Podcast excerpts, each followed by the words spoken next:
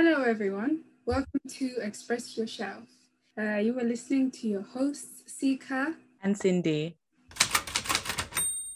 Okay, so um, maybe to start with, let's uh, do our reality check um, and just go back and review our week. Okay. How have you been? Um, I've been okay this week. Um, I feel like it's been a really long week this week. I don't know why. Um, maybe it's just because I've been so busy with like work Really? and stuff. Yeah, I feel like this week was super long and it dragged. So I don't know why that is. But yeah. Um, this week's been good. Tiresome. Okay, fine. I've been spending so much time on BookTok, which is Oh. TikTok, but yeah, the book side of TikTok. So yeah, I've been spending like a really disgusting amount of time on there during the workday. Don't tell my managers, please. Hope they don't listen to this podcast, yeah? That's yeah, hopefully that. No. but yeah, Um, I've been really um addicted to BookTok recently. So yeah. So, any any uh, anything exciting happening for you since the um, lockdown has been slightly uh, lifted? Um, no, nothing at all actually. I haven't even done anything. I haven't even been to oh actually I have been to a shop. I went to TK Maxx to look at home. The 'Cause home obviously after section. yeah, the home section because uh, yeah, um yeah, I just I you know I love interiors and stuff and decorating my room and stuff. So I just really wanted to get to TK Maxx as soon as they first opened so that I could see what new goods they had. But to be fair, it was quite disappointing. But I think it was the Mm. one that I went to, so maybe that's why. But yeah, Okay. how, how have you been this week and how do you feel about the slight opening up of everything? Um, I feel like the week was actually quite fast for me. Yeah, uh, I'm like it was Tuesday, and then before I knew it was Thursday, and then it was Friday. Um, so it's just gone by really quickly. Um, Mhm. on Monday, um, I decided that I was gonna actually go and uh, do like just go out and, and, and go and see something other than the normal shops around and stuff like that. So, with bated breath, I went to uh, Westfield, and my God, you, you you- when you mentioned TK Maxx, you reminded me of the queue that I saw outside TK Maxx. I feel like everyone just decided that on Monday I'm gonna go to TK Maxx. Why on Monday? I, I didn't go on Monday. I just went, I think I went on like Thursday morning. So Oh, okay, okay. Yeah, Monday Yeah. was the, the it wasn't Monday the day that things opened. Yeah, it was Monday. Yeah, yeah. So I told myself that actually people are going to be at work, so it would be quite a bit bearable. Boy, was I wrong. Oh yeah. Yeah, yeah. Um, so we'll see, we'll see, we'll see. But otherwise, the, the week was just really quick. Um, I finished the books that I was reading, like the one I was reading, like a chapter a day kind of thing. Uh, Mhm. And I'm gonna we'll, we'll talk about that one in in a different episode. Um, Okay. Yeah. as usual. Yeah. Okay. Good. Yeah. So overall, a good week. Yeah, yeah, yeah. I think I was quite happy to just Oh, bask in the week. Well, yeah, that's good. yeah, that is good. Yeah. Uh, we hope you guys have also had a good week this week, and the opening of restrictions yeah, hopefully won't make everything get worse again. So yeah. yeah, yeah. Uh, this week we're going to be talking about um, book genres that we hate. So it's, it's it could be genres that we like or dislike. Um, just as a disclaimer, it doesn't mean that all the books in this genre are bad. Um, we just don't enjoy the genre, or we've read some pretty bad books in the genre. Um, and also, just in hindsight, there's genres that you like, and there's still bad books in that one genre as well. Exactly. So in exactly. no way is this a personal attack. Exactly. Um. Yes. so yeah. Um. Yeah. Um, so uh, maybe the first genre. Do you want to start, Cindy? Okay, so the first genre that we're talking about today is self help genre. So I know this is probably going to be very divisive, but Seeker and I both, I think I can speak for you as well. We both Yeah. Dislike self help. I could say that I, I dislike the whole industry, the self help industry, but like, yeah, so I dislike it, but I can see a lot of its merits as well and why it's a good thing.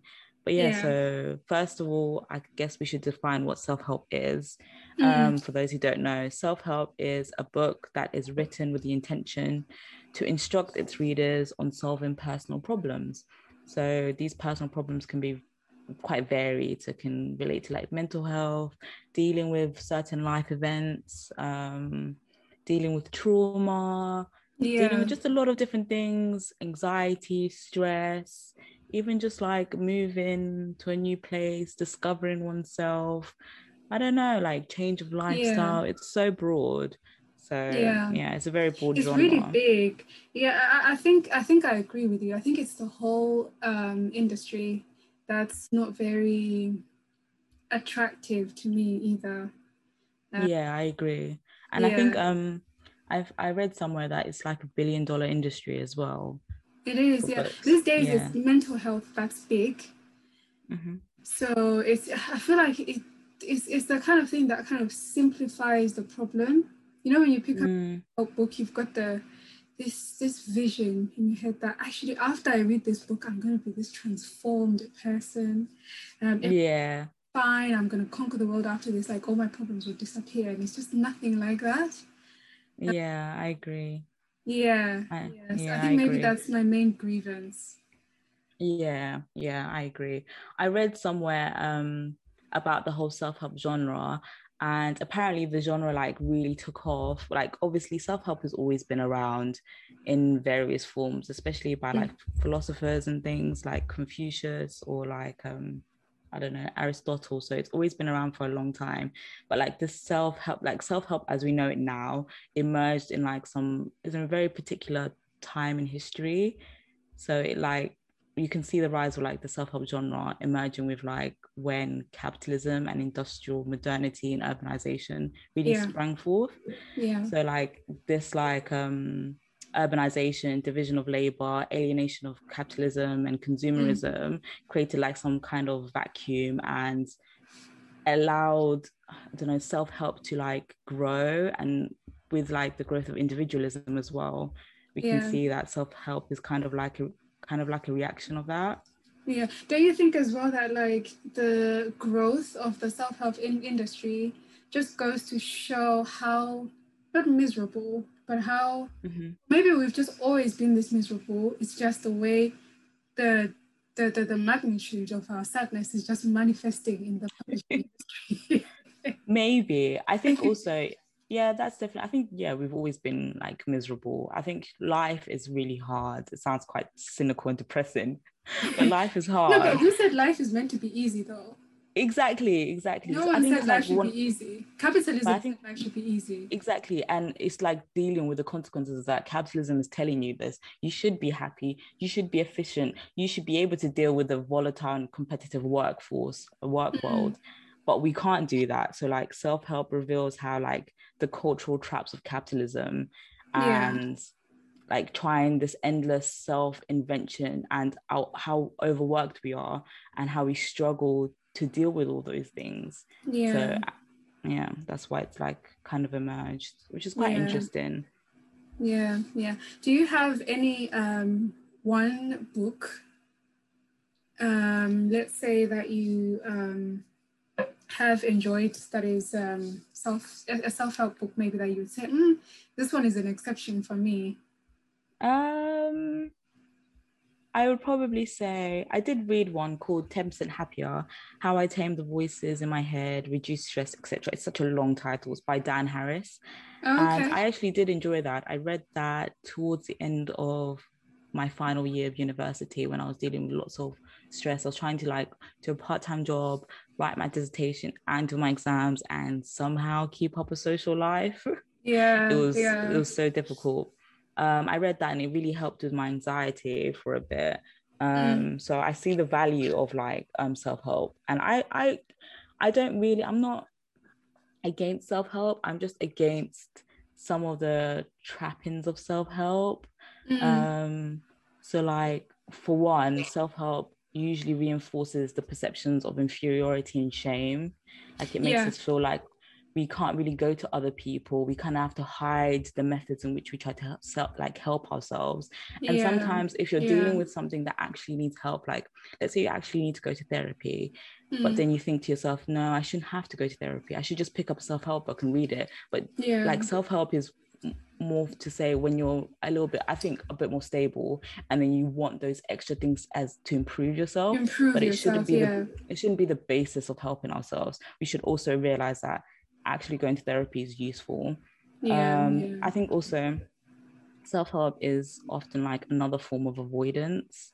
So i think it a lot of people yeah. It is. It can be. I definitely see that for myself sometimes as well. Like i felt like i was picking up self-help books more when i actually needed to just be completely more like more honest with my friends and my family about how i was coping with stress and Yeah. instead of me doing that i was turning to self-help books and using it as a quick short fix and i Mm. remember the stuff from that self-help book for like the next three months and then it kind of went out of the window yeah and also i wasn't really doing any proper active reading so i wouldn't i don't really see many people i don't know how people read but for me self-help is when you read it you make notes and you try to make those notes so that it's easy for you to come back to them again and again but Mm. sometimes it's easy to just pick up a self-help book and just read it and consume it and then just leave it as that but it doesn't stay in your head and i think that's one of the problems with self-help as well and I another one is that Mhm. yeah go on no you you say your, your your book and then i'll say my piece after Okay. And self help as well. I, I just think the marketing creates like really unrealistic expectations of what we Mm. should expect after finishing like reading a book or how Yeah. we're supposed to navigate afterwards. I just um I don't think it creates any real change. I think it just masks and softens a lot of things unless you really study it. it properly and- like your your your, your Exactly. problem like you have a simplistic view of what you're going Exactly. it goes back to what you were saying about you know you can use it like as a form of denial of the degree to which you need therapy so you just end up Exactly. doing this self-help thinking that your problem is going to be solved at the end and it just sits there it just doesn't. Exactly. you just forget about it easily. Yeah, exactly. yeah it moves you just one half a step and then yeah you're still in the same place exactly and I, Yeah. I think fundamentally as well sometimes self-help is a bit of a contradiction it's an idea that you don't really need anyone else's help so you Mm, can just do yeah. it within yourself but you actually are going to read someone else someone's book to find out so it's not entirely se- the self doing it yeah exactly and i feel like it just encourages this kind of like really hyper individualistic society where we think all our problems are to be dealt by ourselves and it just further perpetuates this idea that we can't really share our problems that we're burdening other people or that they're not as valid or that no one Mhm. else will care maybe but like Yeah. trying to seek like that community in your community in helping you is also quite um it's quite it's quite good but self-help doesn't really you know like um i don't know champion those as much. Yeah but i guess you know, maybe it's I just the conditions which we're living in in this world. Yeah yeah. But I on the other hand Mhm. yeah go on. No it's fine. You continue. Let's- No, I was just saying that like um it, it goes back to that. For me, I don't see the I don't get that much value from self-help books. Like I've tried reading one here and there.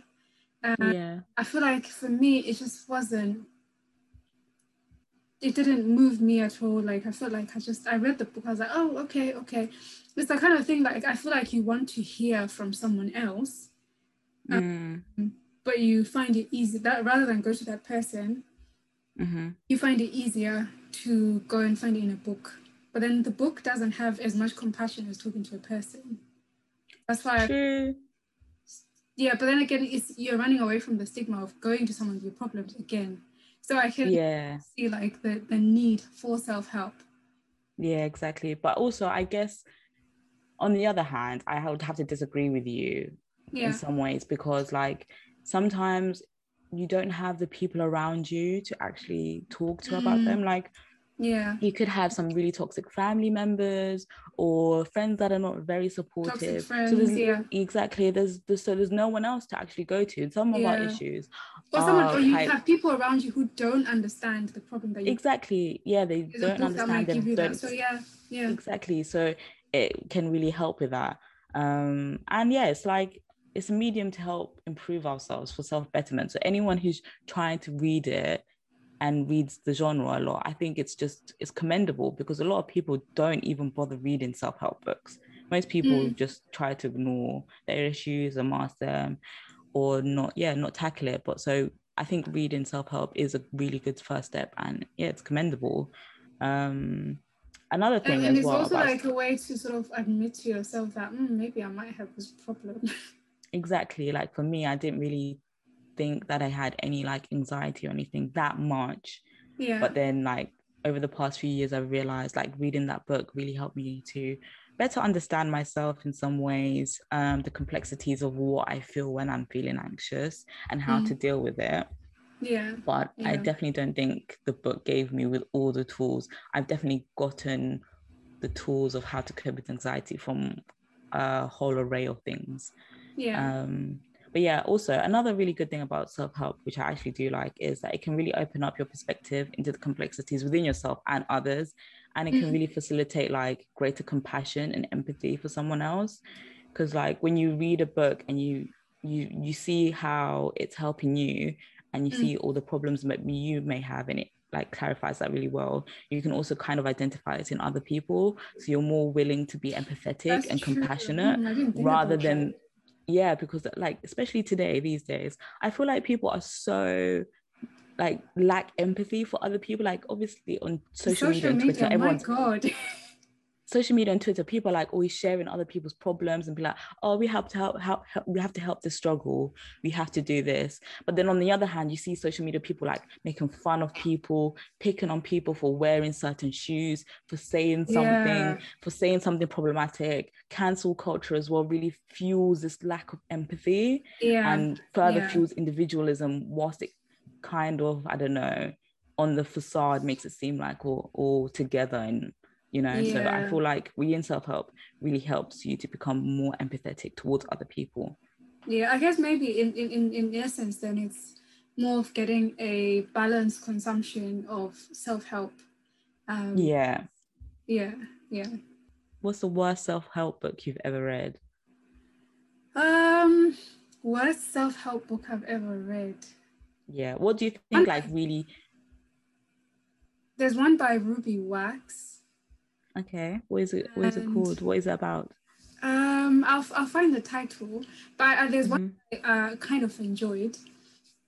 Um, and it's called the us the the the uh, the, the how to not be aware. Let me see. Uh, no, the courage to be disliked. Oh, okay. Yeah. So that that book actually, this guy there's a, there's this branch in psychology called Adlerian psychology, and mm-hmm. he's talking about um, how like trauma kind of like serves as a uh, way for you to cushion yourself from making changes. So you, you keep telling yourself that the reason why you're not at this point is because of ABC that happened in the past.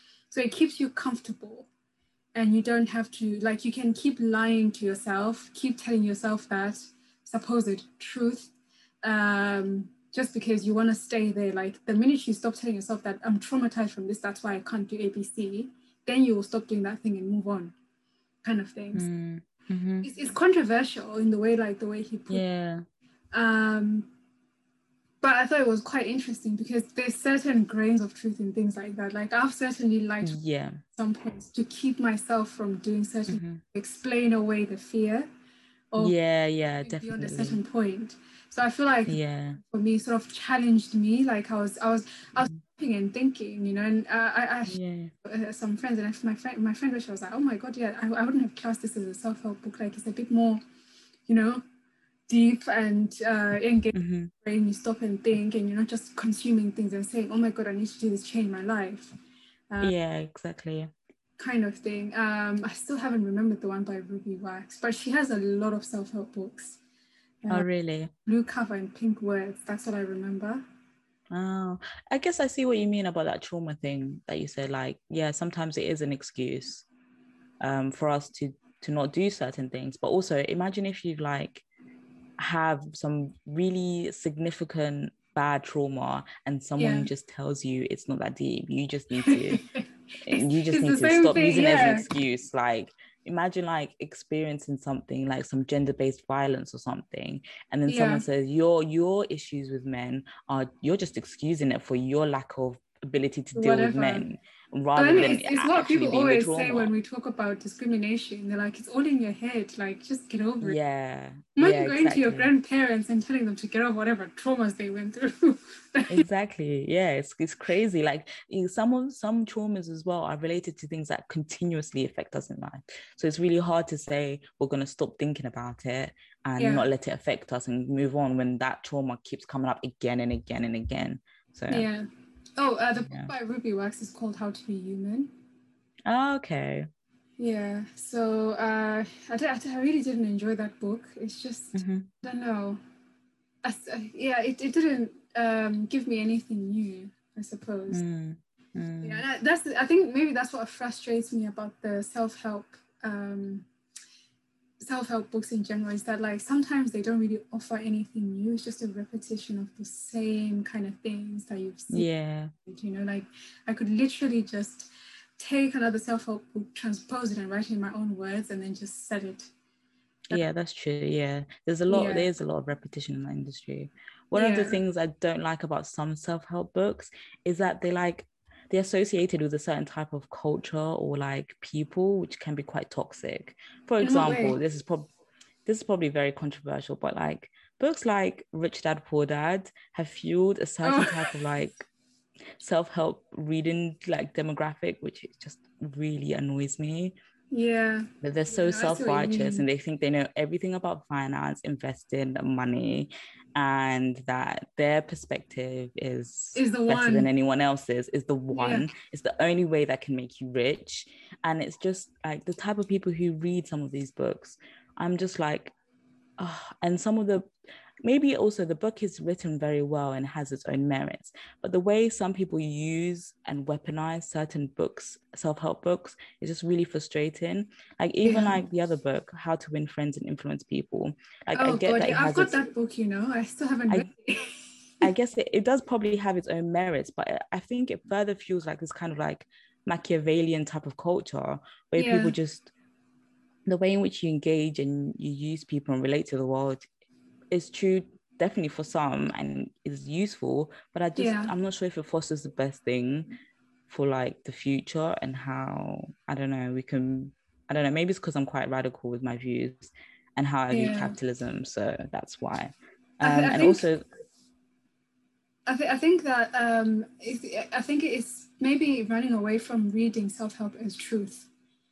Um, yeah To do, just read them, but don't take everything that's in there as fact and religion and this is how I'm yeah from now on kind of way. Um, but but some people do though and that's that's that's that's the thing that makes it annoying like some people just copy and paste certain books and self-help like rich dad poor dad and they're like Yeah. yep this this is my whole personality this is everything about me and maybe they Mhm. don't even listen to the other stuff and maybe they skew it in their head but like the dominant perception is that they're right and that this book is like that which kind of taints self-help as well a bit for me as well and like Yeah. some of them don't engage with like the real realities of like or the powerful influences of racism and capitalism. The Mm. reason why you can't invest in this or save up this money is because there's so many other things happening. There's institutional racism, there's, I don't know, gender pay gap, there's so many things. There's Yeah. misogynoir, there's, I don't know, um, Islamophobia. It's there's so many things that actually do like stop how happy we Influence. can be. Exactly. yeah in- influence your outcomes i guess maybe um i think uh, the way i see it like self-help is more like advice from friends there's people Mhm. who give good advice there's people that give you bad advice and when Yeah. you read something um or Mhm. tells you some tells you oh, so you go to a friend and say oh do this do this do that someone else says do it and they contradict each other yeah you might look at Yeah. say, oh, this one actually said this that makes sense. This one said this that makes. I'll take. You pick and choose what you take from the different um, opinions that people give you. So Mhm. it should be the same with self help. Yeah, that's very true. Yeah, that's Yeah. true. I guess I guess I wish people used your same type of logic more when they read books and had Read more books, yeah, critical lens. Yeah.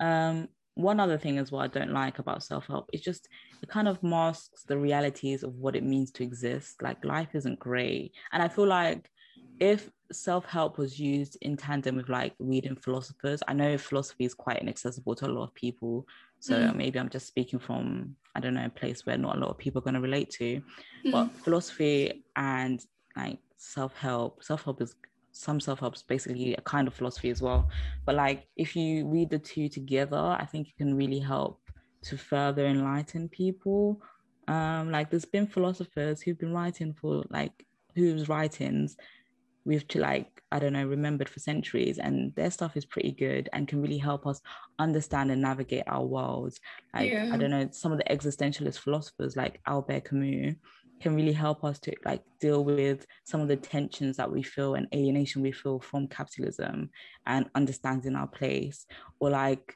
other philosophers like kierkegaard can help us to understand love more and how to deal yeah. with like issues to do with love yeah, so it's like remembering those those i don't know those type of mediums as well and reading quite broadly as well.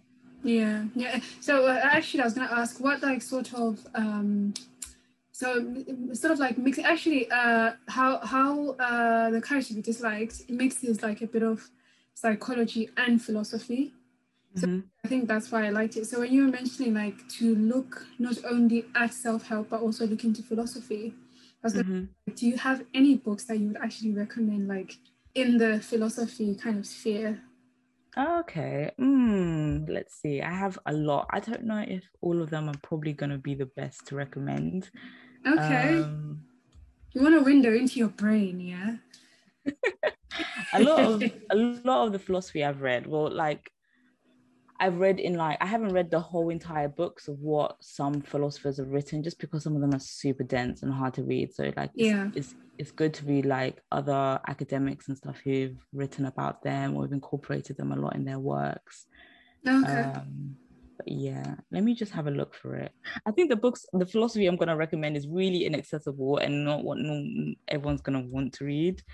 Go on, tell us um, we will attempt to engage with your um, recommendations.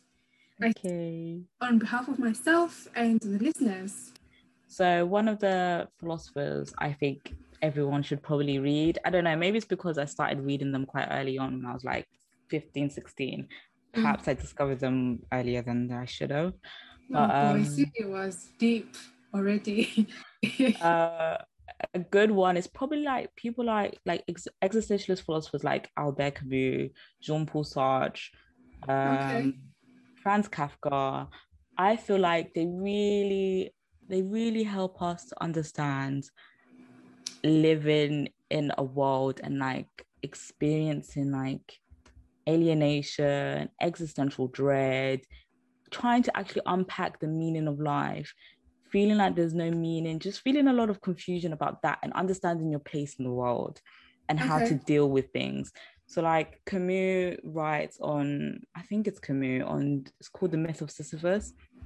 And he talks about the myth of Sisyphus. Do you um, let me just the myth of Sisyphus is basically I think Sisyphus tested Zeus's patience or said that he was smarter than Zeus or something happened. And okay. then Zeus was like, okay, as a punishment for your actions, for your hubris, you will like basically carry this massive boulder up a hill. And as soon as you get to the top, it will roll back down again. And you have to do that again and again and again. And that was like Sisyphus's punishment. And some people have talked about how like this is quite it can be symbolic of life and its hardships and like okay. how hard life can be that you you keep trying and things keep going badly but yeah. um it's quite like it's quite a cynical and very negative story but oh, um yeah, it, it definitely, talk... definitely is but Camus talks about how like, what but Camus talks about how the, the moment in which Sisyphus goes up. I think it's Camus. I'm sorry if it's not. The moment he pushes the boulder and it starts to fall down and he decides to go back down, that is, he basically describes that as type of like Sisyphus being happy, that Sisyphus is content and happy with life because he's accepted and embraced his fate. He yeah. he still comes back down and still rolls it back up. It's oh the God. action of still the intention of still doing that.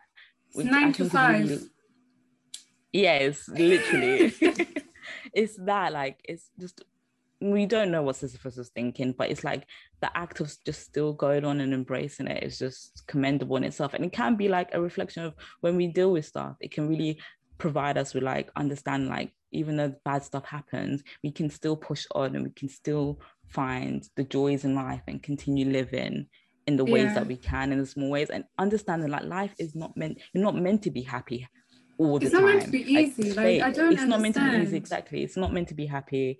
You were meant to go for a lot of stuff. Some philosophers even talk about how life is basically just preparing for death. That's all it is.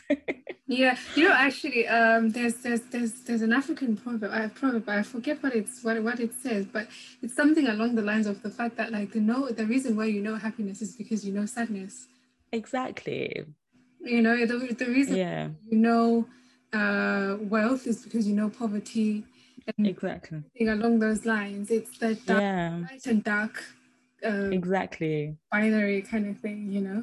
Yeah, yeah, exactly. There's another book I read recently called Steppenwolf by Hermann mm. Hesse or Hess. I'm not sure how you pronounce it. It's some German uh, writer, author in like 1927. Some of the stuff yeah. is a bit oh. probably racist, but um, just a few of the sections, yeah, are quite bad. But anyway, it was written in a certain time, so I don't expect any more from that. But he, yeah. the author talks about this. Um, the main character experiences a lot of like alienation.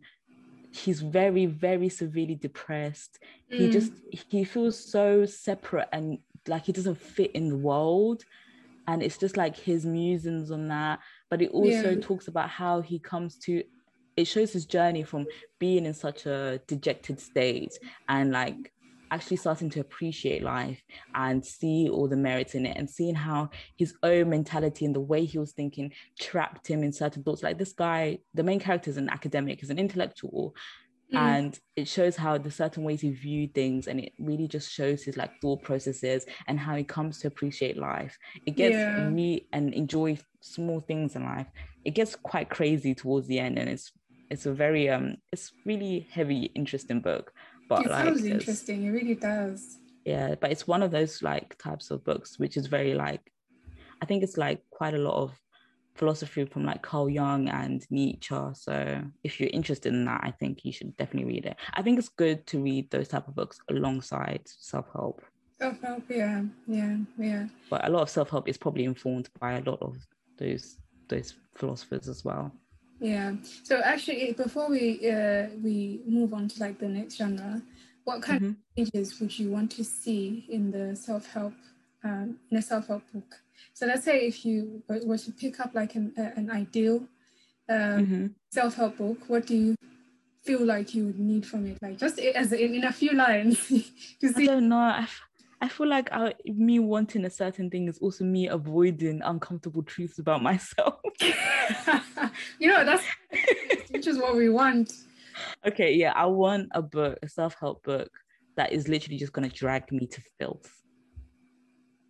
Oh, okay. I just wanted to unpack every single thing about me and just help me just to just not be so lost in my head, maybe, or I don't know, help just as actual real like guide to day-to-day like living like actual living like how to deal with life changes how to deal with like when your friends move away how to deal with when your parents age seeing your parents aging yeah. um like like kind of like the bible but like for every course of or every stage every of your stage life. in your life yeah, yeah. and maybe like an amalgamation of different like quotes from different authors and philosophers also in that as well so maybe yeah. like some type of encyclopedia. Okay, encyclopedia yeah. on life. That's like self-help. perspective. Yeah. Okay. Maybe. Okay. Um, I think for me, I read a book called Taking Up Space. Um, it's about mm-hmm. two girls that went to like um, Oxbridge, and they. Oh, okay. Yeah. Yeah, they talk about their their, their experience being at mm-hmm. and that's not a self help book. It's sort of like a memoir, mini memoir, uni memoir kind of um, book. And I think for me, that book did so much more for me than any self help book that I've ever picked up and read. Mm. Because it was uh, something, it, it, it, it was through story. Like it was someone telling their own experience, but also explaining how they got through. Yeah. Yeah. Yeah. And you know, like, uh, I think uni is one of those places where, especially if you're not, if you're a person of color, you will stand Mhm. And Yeah. to make matters worse you would stand out and Yeah. go to like um a uni that's got like a very male to female ratio that's off you will stand out as a a, a person who's female and also someone who is um, of color so Yeah. I feel like that book filled a lot of voids for me and I was like Okay. God, there's actually many other people going through this at the same time because you can feel quite alienated. So I think I Yeah. see self-help that is a bit more um, grounded. Okay. Yeah, because Mm. they didn't present they were they weren't writing a self-help book, but they were sharing their problems and how they navigated them. Okay, okay, I get you. Have you ever thought about reading like um Audre Lorde or anything or Bell Hooks? No, no I've I've never They, um, I, I feel like they would probably suit what you're looking for in terms of what you think self help should be. Because they provide a lot of the experiences of like black women, black lesbian women, um, Yeah. how they understand the world and navigated through it and Yeah. understood space. There was this really good um it's a it's a collection of essays called Wild Women Don't Wear Blues. It's black Okay. writers on love, Oh, I've seen that before actually.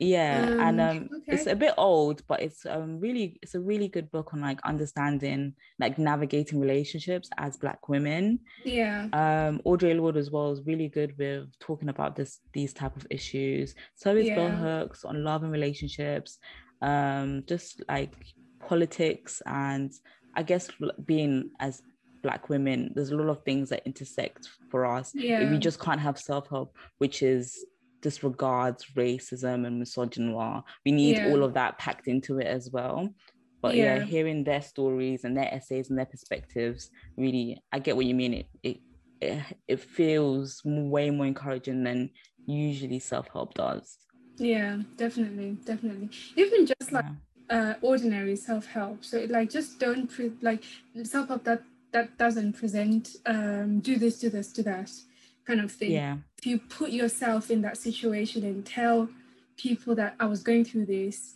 this is how I did, it. and it takes away from that point that you're making that it makes self-help kind of like fact and this is what you have to do to solve your problem kind of thing. yeah yeah It, it comes across as more as advice, I guess.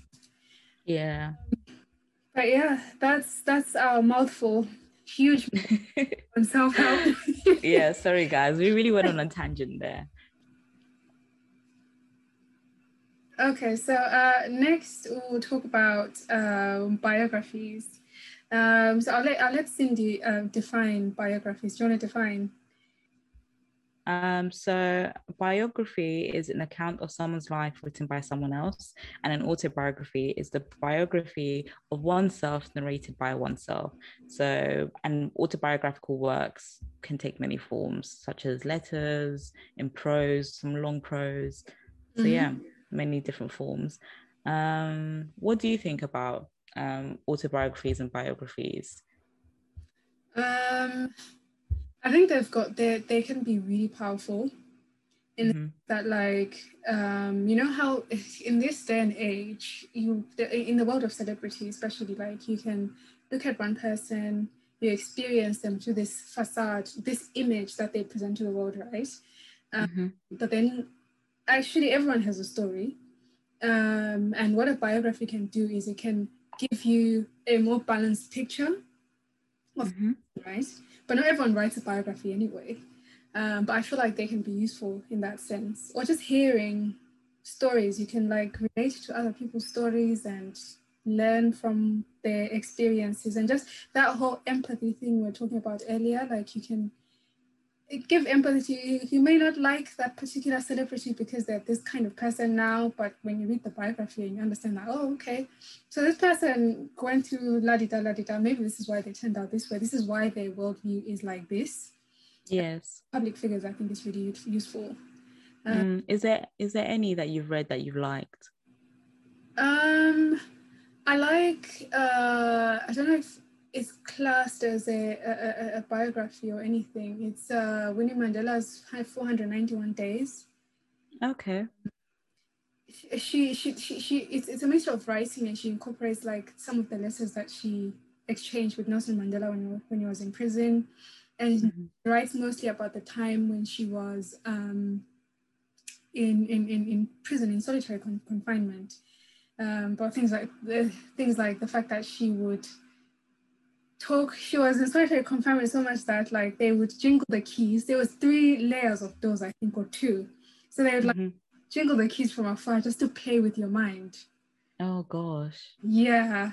Yeah. And she talked to her kids by herself in there just to stop herself from going crazy um, oh. like magazines from back to back. And i feel like yeah. controversial as winnie mandela is as a public figure I feel like there's many reasons why she's controversial, and one of them is the fact that she's a woman and nothing else. Probably. Part, yeah, part of it, not all of it. Um, so I feel like that's kind of like for me, it was like, oh, okay, yeah, I, she really is like, uh, uh, um, there's all this controversy and stuff, and so whether it's true or not, you have to mm-hmm. the fact that like this is one hell of an experience. It's extraordinary it's extraordinarily painful as well. So I think I, I, I enjoyed that one, yeah. Well, I, I didn't oh. enjoy, like enjoy her suffering, but I just thought it was eye opening. Mm.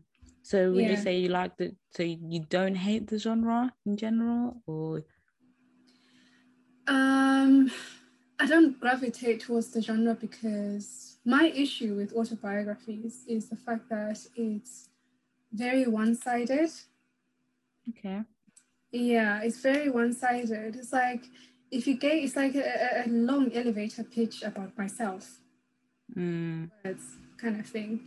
Um, there's a, there's a book called The Desert Flower, especially when it involves writing about other people in your life. Mm-hmm.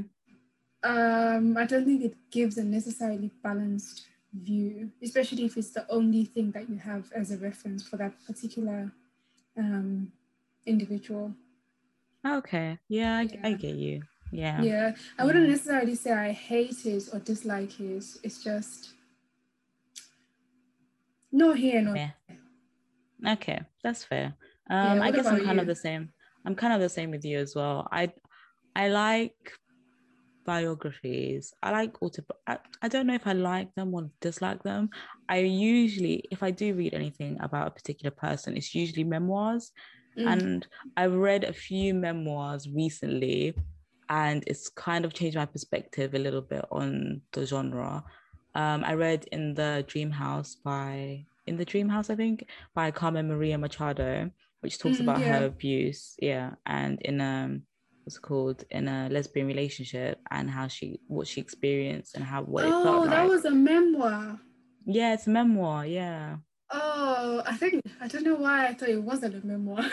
yeah, it's a memoir. So it's, something it was, else when you talk. Yeah, but yeah, it's a memoir. It's quite it's quite different. It's quite short as well. Obviously, it doesn't cover all of her life. Just this one particular bit of her life and her mm. experiences. Mm. But also I read um, This Isn't Gonna Hurt by Adam Kay, which is also a memoir. Yeah, yeah. Biography. And I enjoyed that. I enjoyed it really broadened my perspective on yeah. what junior doctors experience.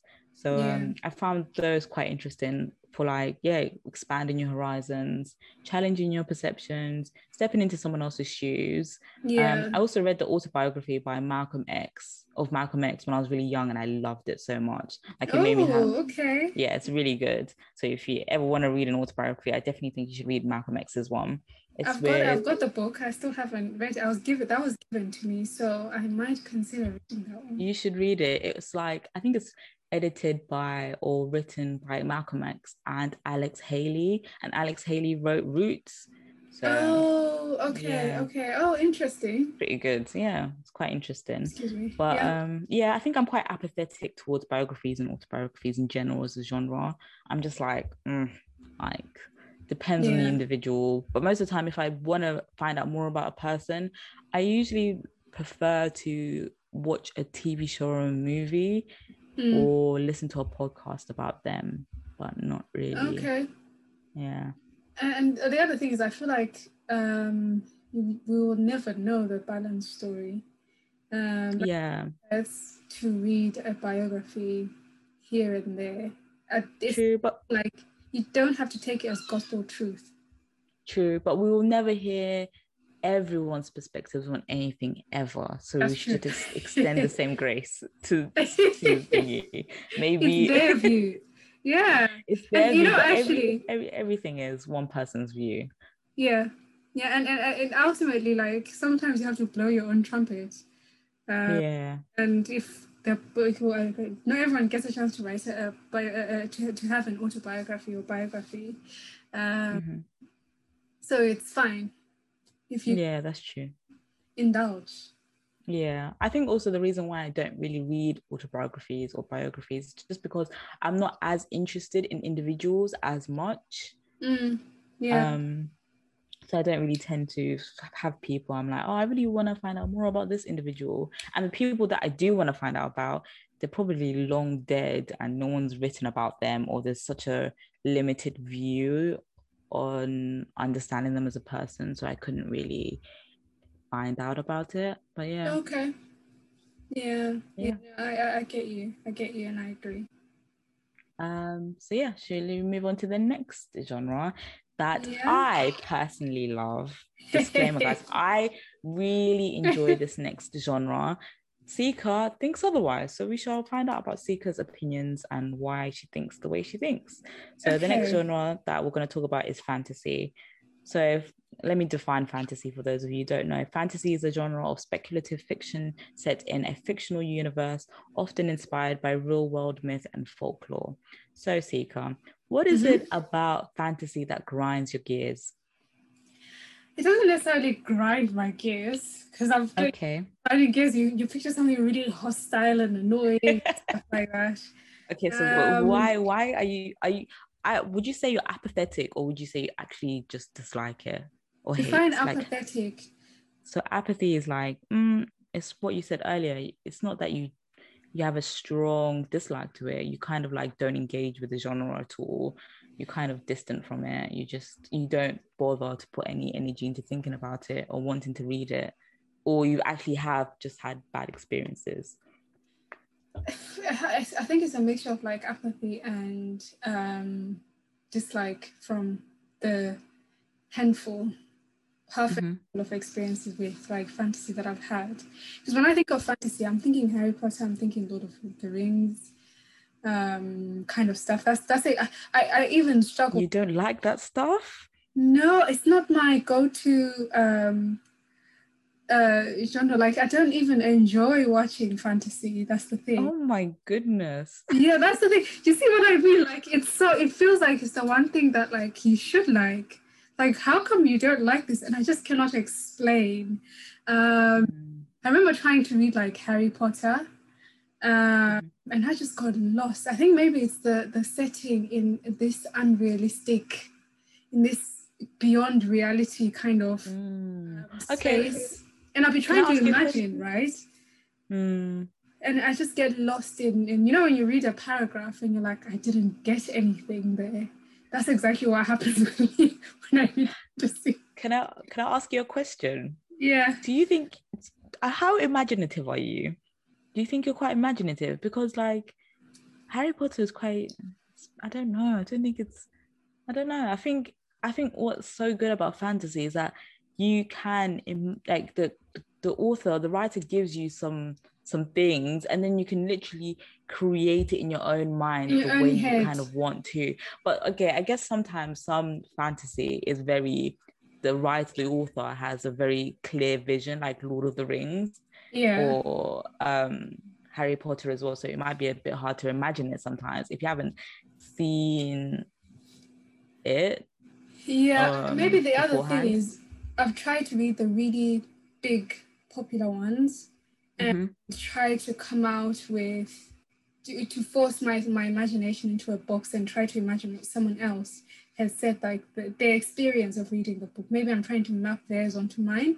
Um, but I will say there's a book called The Redemption of Althalus. Uh, Okay. That's a fantasy book. I really like that book. It's quite funny. hmm Um, so maybe I just need to engage with the genre a bit more and try something beyond like the Lord of the Rings.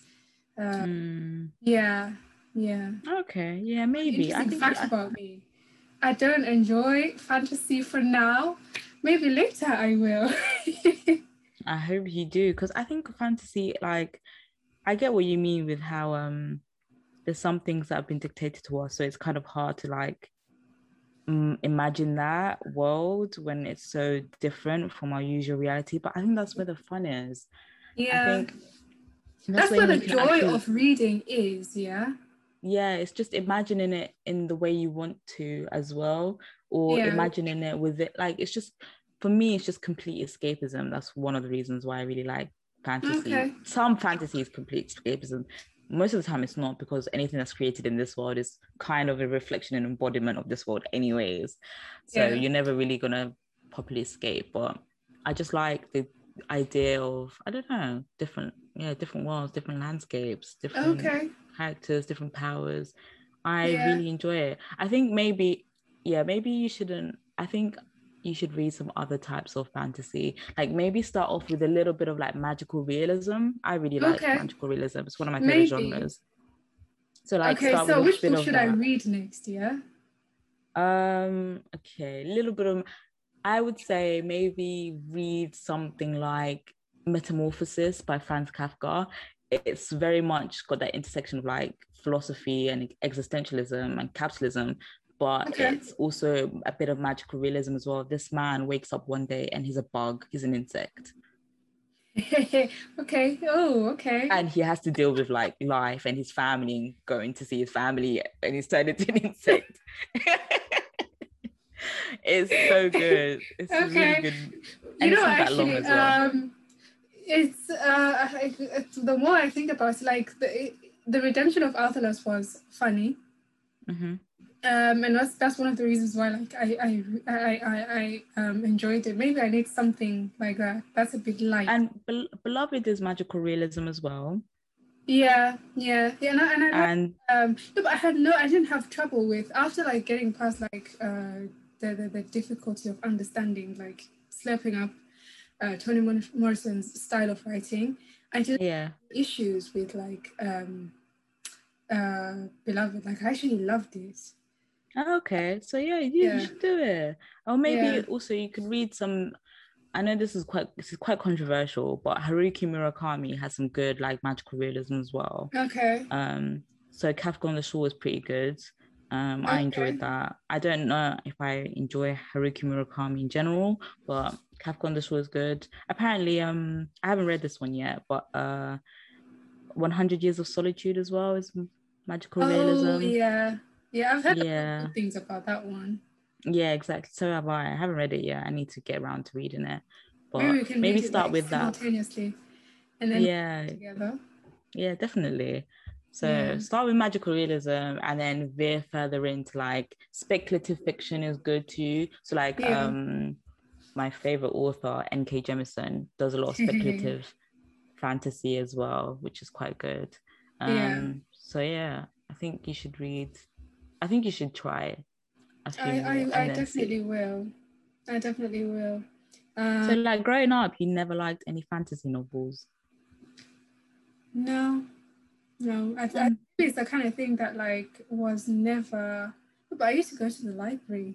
Like I used to get forced as well to go to the library to go and pick up. Oh.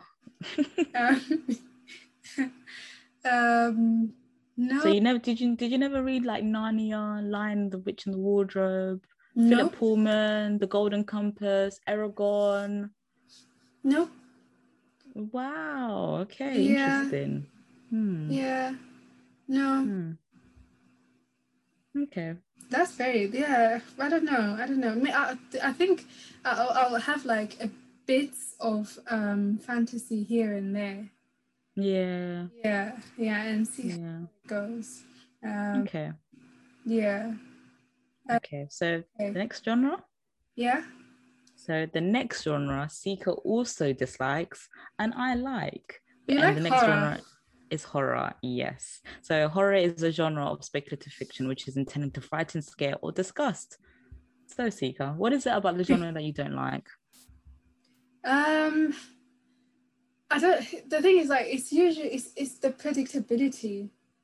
But mm. I would argue that um, Beloved, for example, falls under the umbrella of horror, doesn't it?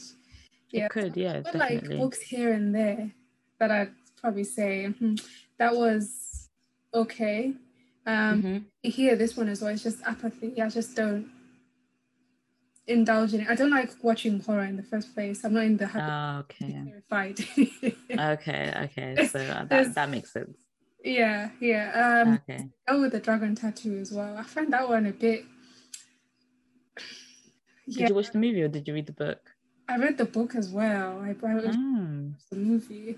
Actually, I forgot to talk about that when we spoke about the movies. Um, but yeah, that's a bit. Yeah, when she like ties people down and she writes rapist on them, I'm just like, whew, too much.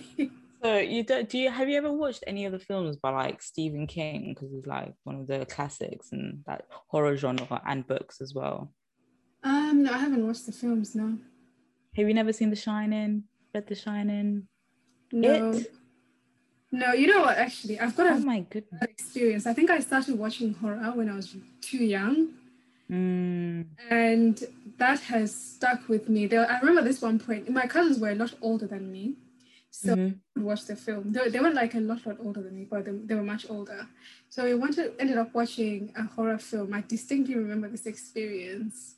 It was during the day. It was just us left at home. And Mhm. bear in mind, this is a, a place where like it's just a house, and then the neighbors are far away. Yes. Um, and this is little me watching this horror film with them, and I Mhm. could not go outside by myself. I just would Oh. broad daylight, yeah. I Go out. I would not leave their side. I would not go out. oh wow. I've just got like this. And funny enough, like my imagination with horror is extremely hyperactive. Oh really? it's the opposite with fantasy. It's hyperactive. so I don't. I don't think I, I, um I enjoy reading horror. Mm, okay, that's fair. Yeah. I think I, I, I personally, I really like horror, um, the whole genre of films and books, just because um, I like things that scare me. I like things that make me feel discomfort and really challenges me in a way where I don't know. It's kind of like a re- it's a really safe way to like. I don't know, make yourself scared. So I really like that. It makes you feel alive. I don't know. Maybe I'm just Weird I think that. maybe it's like the you know how some of us are like the the adrenaline rush that you kind of, like yeah. going on a on a ride. kind of yeah definitely and it's it's a really like yeah well i don't know it's quite safe to do so um Yeah. i just like yeah it, i feel like it really like I, it puts like a scary element to things that we wouldn't usually like to think about. And i, I just really like that that discomfort. And i like the darker things anyways. So that's probably just why. Mm, yeah. but if if I- you guys also though. if you guys also don't like or don't like genre or ha- um, horror and you haven't really explored it much, I would suggest reading um, The Shining by Stephen King, Dracula by Bram Stoker. I Don't watch Oh yeah, film. Dracula is a popular one. The films are. I think there's one film I saw. It was super weird. Rapunzel, what did you Dracula, say? Dracula by Bram Oh, Stoker. okay. No, I thought you said Rapunzel. I was like Rapunzel. Oh no no. Don't ruin people's uh, childhood. Misery as well by Stephen King's pretty good. Um, uh, there's another one that I also wanted to read called House of Leaves, and apparently that's a very good horror book. Mm. Um, but yeah, I think we should all do it. We should all have a little bit more spook in our lives. But then again, I also do really like Halloween as well. So maybe it's just my own personal bias. Yeah. Okay. Um, so yeah, should we move into the next one? So the next genre again that. Sika and I well Sika doesn't I don't okay uh, let me stop speaking for you and you tell me what you think I'm about speaking for myself, man. I'm joking. Um, yeah. So okay. So the next genre is romance. Mhm. What what what what, what do you want to say about romance?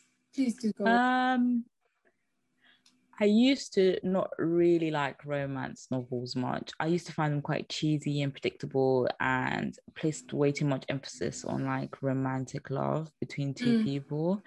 And I just feel like there's obviously obviously there's different types of love. So I and I just feel like it was something that was very expected of me to like as a genre when I was young. Mm. So I mm. kind of like try to not read as much romance just as a way to also like define myself as well as not that stereotypical girl who likes yeah. this type of fiction so that's probably part of why I didn't like it when I was younger. But then I also I also did in, read a lot of romance. Maybe I read too much for like two years. and I, you for a while. Yeah, and I got super bored of it, and I just went in a bit too much. You know, when you consume something too much, you end up not enjoying it eventually afterwards yeah. for a long period of time. But um, now I can safely say that I actually do like some romance novels. I think I'm going to continue to keep trying to push myself to read more romance. I recently read, um, what was the name of that book? Take a Hint, Dani Brown by Talia Hibbert. Yeah. Okay. Yeah. And it's pretty good, very steamy, but very good romance novel. It's um on a cis heterosexual relationship between a black lady and an Asian man, which is quite mm-hmm. interesting. And the black lady as well is bisexual as well, which is quite interesting. Okay. Um yeah and the asian man is yeah so and it's based in the uk it's quite it's really good book and i'm also reading the seven husbands of evelyn hugo which is quite interesting mm. and i've also read other romance novels like the song of achilles by madeline oh. miller um and i really loved that book so okay. i cried at the end so yeah um but i think it's also because i genuinely love like reimaginings of old greek myths and stuff so and okay. yeah but i think um, romance is good and i think we should i don't know i think i'm gonna just continue pushing myself more with it so before you okay so before you change your position or yeah um from disliking romance yeah. Um liking romance. What is it about romance that you didn't like? I think it was just yeah. it was just how predictable it sometimes was how it placed too much of an emphasis on romantic love. Like i feel like everywhere in society everyone's always telling us like the thing you need to aspire to be as a woman is to have a relationship to have yeah. kids and to have that family unit. And for me personally, it's not my main priority to have a family unit in the traditional sense. It's yeah. not like I feel like I've spent a lot of years trying to define myself. I guess maybe it's just a whole lot of issues that I've harbored myself and I'm projecting them into romance genre. But like, yeah, but I, me, I feel like the, the romance novels are written by people who have all those things that have been the same things that have been projected onto them as well. Mm, well yeah. In the sense, yeah. yeah. Yeah, exactly. Yeah. I think, yeah, I think that's why I didn't really like it. It was just quite predictable and it's always like, yeah, dealing with like, I don't know, happy endings. Most people don't get really happy endings. Um yeah, I didn't yeah. really like that at all. And I just, yeah, yeah. I think that's why i didn't really like it. And okay. i didn't really find it that emotionally satisfying. And i don't i don't think i'm a particularly romantic person anyways. So oh, okay. Okay. Uh, yeah. yeah i think i think it's kind of the same for me. Like i still i don't remember the last time i picked up a romance novel. Mm-hmm. um maybe the last one i read was i think maybe a jodi picoult or like a jane moore.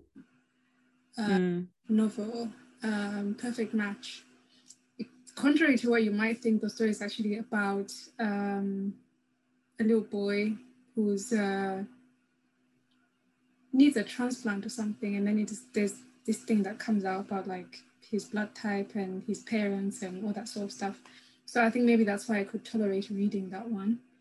Mm. Um, I think it's it's the same for me. It's the predictability of romance novels and the fact that it's that thing of like just reinforcing the expectations that people should already have on women. And when you finish reading that novel, you're like, oh, that should be me, kind of thing.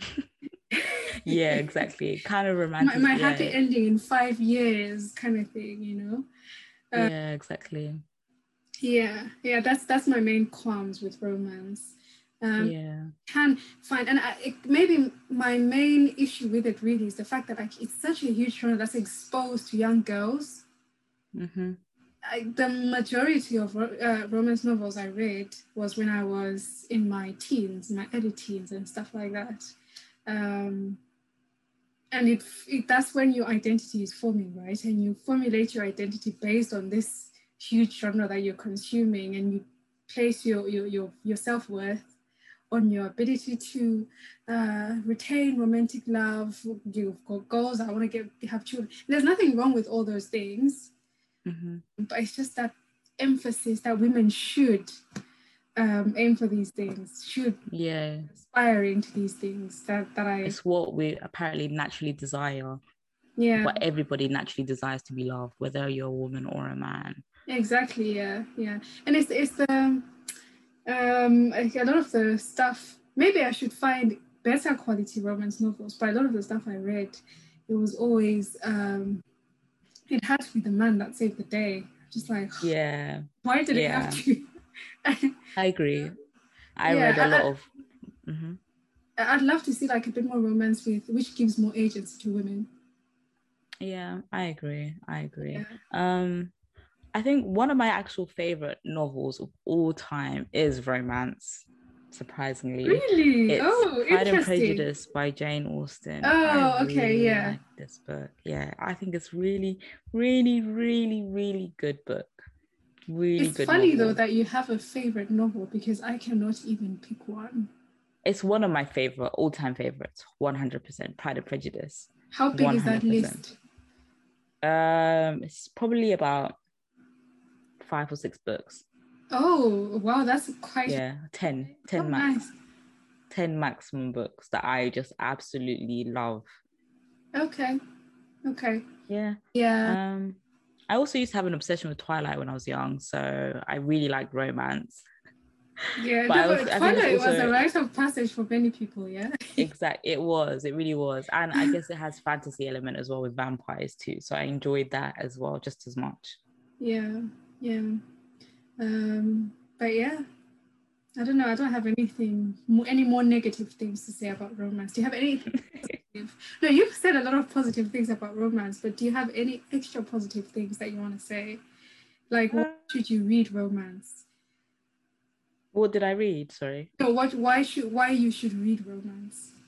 I think i don't know you should read romance more because sometimes it's nice to feel soft and gooey on the inside and to have a it's nice to feel story. hopeless romantic. yeah, sometimes it is. Sometimes it is. Yeah. Even though the world doesn't really allow us to be, it's not really feasible and it's yeah. not reality. I think maybe sometimes it is. I think maybe um uh if you want to you know rom-coms like they can be feel good films. Yeah, they can be, yeah. Yeah, if you just want a happy ending, just pick up a romance book. As long as it doesn't yeah, exactly. any stereotypes cool, aren't there? Yeah, exactly. so I think in, in, in the in this last section, um, we're just gonna maybe just do a rundown of uh, what we're currently reading. Mm-hmm. Yeah. So Cindy, do you want to go first? Okay. Um. Yeah. Sure. I am currently reading the Seven Husbands of Evelyn Hugo by Taylor Jenkins Reid. Um, yeah. It's about a reclusive Hollywood icon called Evelyn Hugo, who's finally ready to tell the truth about her glamorous and scandalous life. Yeah. Um. It's. I, I, saw it. This is one of the books that BookTok made me get and BookTube. I saw lots of people reviewing it and saying that it was really good. And I just decided to just take a chance and read what everyone else was reading and see if it okay. was living up to the hype and just try to make myself read something different. The last book that I read was very was spontaneous of you, yeah. Yeah, it was. The last book, the book I read before this was Steppenwolf by Hermann Hesse. So I, I think I wanted something a lot lighter and a lot easier okay. to consume yeah. yeah.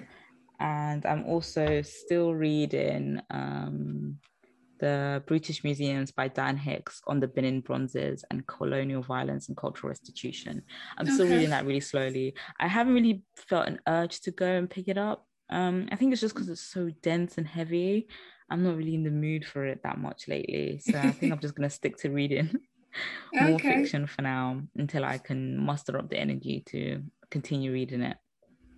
Okay, okay, yeah, that sounds. I'm, I'm, I'm, I'm looking forward to like hearing your um, review um, back on uh, the British Museum because I've come across. I, I, I read articles sometimes here and there on certain like um, interesting technical and non-technical topics. So I'd love mm-hmm. to um, read that one. I found this interesting article. I forgot the name, but I'll send it to you and then we'll yes please. And also yeah. if anyone wants to find it just let us know and like comment on our um social media, social media. or send us a message yeah on instagram and put a comment and ask us about everything we're reading if you want those links as well.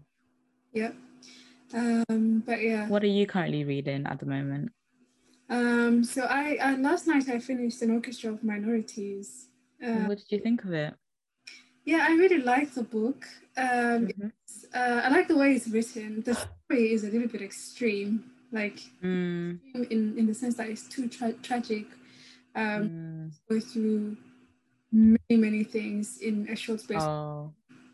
Uh, is it like um, a little life, where it's kind of a little bit like tragedy porn? No, it's it's not even like that. Yeah, it's like this. Yeah. Uh, farmer, it's poultry farmer. His name is Chinonso. Any spoiler? Yeah. Skip to this section if you don't want to hear. Um, happens in uh, an orchestra of minorities. Um, he's a poultry farmer. He finds this woman, young lady, who is um, uh, about to commit suicide on the bridge and then mm-hmm. he um, sort of saves her. So he's holding this fowl, which reminds me, it reminds him of a fowl that he had um, when he was a kid. So he throws it off a bridge to show him that, look, if you jump off this bridge, you won't come back. Mm-hmm. um, so it's about her, them two kind of um, their relationship. They're not fully in love, in a nutshell. Um, but her family doesn't approve of him. He goes to um, Turk Cyprus to study to sort of prove to his to her family that oh I am worthy of your daughter thing, but it's just and he gets scammed. But I really like the way it's written. It's so metaphorical. Oh. Uh, metaphorical. There's so many proverbs, and I think it's hard to capture. You know, like when a joke you tell it in a different language, and when yeah. you translate it to English, it doesn't make sense. It's not funny anymore. Yeah. I understand why they compare uh, Chigozie Obioma to Chinua Achebe. Oh, okay. Yeah, Chinua Achebe does that really well, and Chinua, yeah, he does. He does it so well. Very really. Yeah, yeah. I was quite impressed when I was reading it. Like, I feel like it's more for me the writing that kept me going than mm. um, the story itself. Oh, okay. Yeah, it's mm. both, but the writing was definitely that good for me. Okay, yeah, I guess you could say the same for Chinua Achebe as well. Like it wasn't really the storyline; it was how yeah. you wrote the story and what it was about. Yeah, the meanings behind it. Okay, hmm, so sounds interesting. I think I will put it on my reading list definitely, but I'm not yeah. sure when I'm gonna get around to reading it. But it sounds very interesting. Yeah. Um, next, uh, um, I've, I started reading the Book of Memory. Okay. Um, I'm kind of choosing. It's both of them are written by two Zimbabwe, well, a Zimbabwean author. So there's the other one, uh, House of Stone. So I'm. Oh, um, yeah, mm-hmm. Yeah. I know oh, uh, House of Stone. You read. Yeah, read House of Stone first. Yes, um, definitely. You should read House of Stone first, I think. But I don't know the other novel by the same lady. Uh, no, it's um, not the same um, lady. Um, oh, it's not. Yeah, it's just two. Both books are written by Zimbabwean authors. Oh, okay. Yeah, yeah. So um, I'll see. I'll see.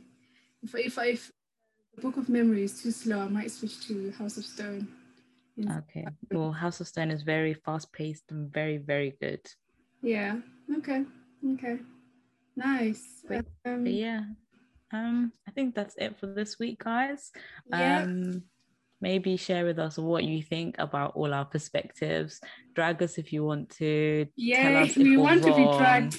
yes, do it. Honestly, we're up to listening to all of your opinions and your critiques. And yeah, just it's all about sharing perspectives. So we'd definitely yeah. like to hear back on what you guys think. Um, and remember to find us on our social media. We have an Instagram page currently Yeah. and we'll be using that. We will probably get Twitter at some point, but not just yet. Yeah. And yeah, So at Express Yo Shelf podcast on Instagram. yep. Yeah. Okay, great. See you in the next episode. Bye. Bye.